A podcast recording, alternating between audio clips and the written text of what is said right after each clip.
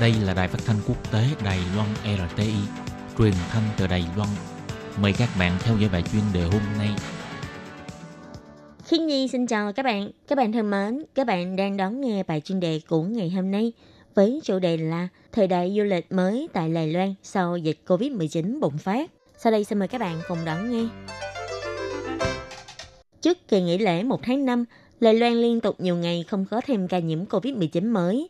Ông Trần Thời Trung, chỉ huy trưởng của Trung tâm Chỉ đạo Phòng chống dịch bệnh Trung ương cũng tuyên bố, Lê Loan sẽ khởi động vận động cuộc sống phòng dịch mới để người dân có thể từng bước quay trở lại với dịp sống hàng ngày bình thường.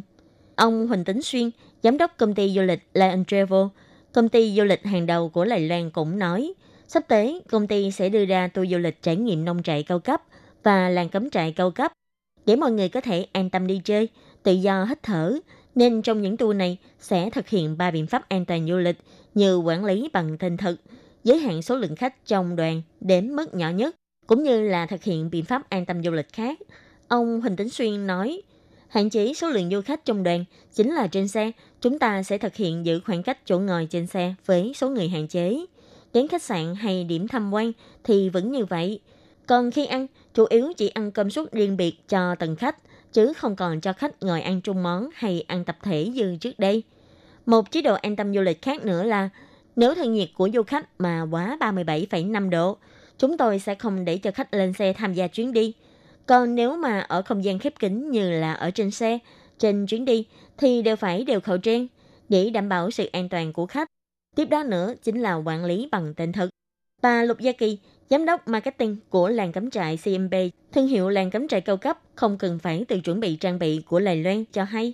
Làng cắm trại CMB rộng 40 hecta, tọa lạc tại vùng núi đồi miêu lực, nhưng chỉ sử dụng không đến 4 hecta để xây dựng hai làng cắm trại.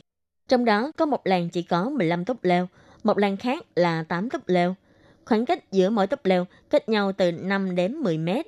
Hơn nữa, mỗi ngày chỉ hạn chế 80 người được vào ở.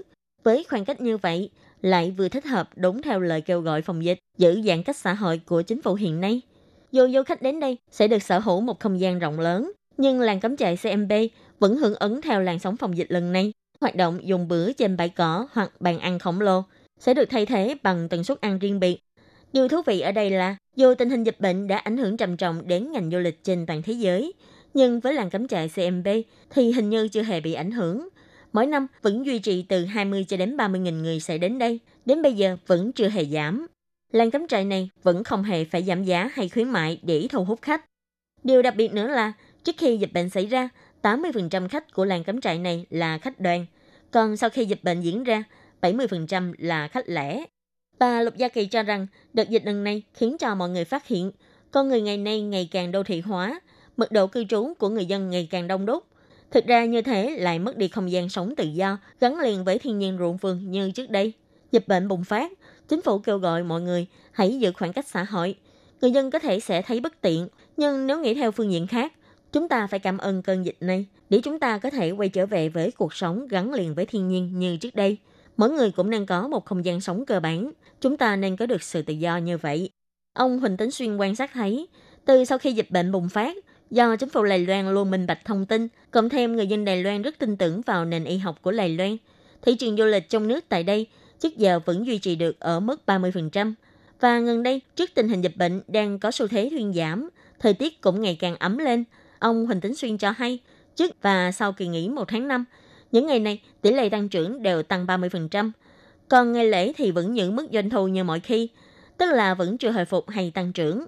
Cho nên thật ra chúng ta phát hiện, người dân sẽ tự sắp xếp vào các thời điểm khác nhau hay khu vực khác nhau để đi du lịch. Trước đây, dù đã nhiều lần đề cập đến vấn đề phân chia thời điểm, phân khu vực để du lịch, nhưng đó chỉ là một khái niệm. Nhưng thời gian này, khái niệm này hình như đã thành sự thật. Ông Huỳnh Tấn Xuyên cũng chỉ ra, trước tình hình hậu dịch bệnh của Lài Loan, ngoài tăng 20% cho đến 30% lượng du khách ngày thường, bản đồ chiến lược cho du lịch vào những ngày nghỉ cũng đang không ngừng được mở rộng. Cộng thêm gần đây, các doanh nghiệp du lịch còn đưa ra giá bán tour rẻ bất ngờ. Vì thế, những người dân đã phải giam chân ở nhà lâu ngày vì dịch bệnh cũng có thể tận dụng thời cơ này để chọn lựa một gói sản phẩm du lịch thích hợp cho mình. Các bạn thân mến, bài chuyên đề của ngày hôm nay cũng xin tạm khép lại tại đây.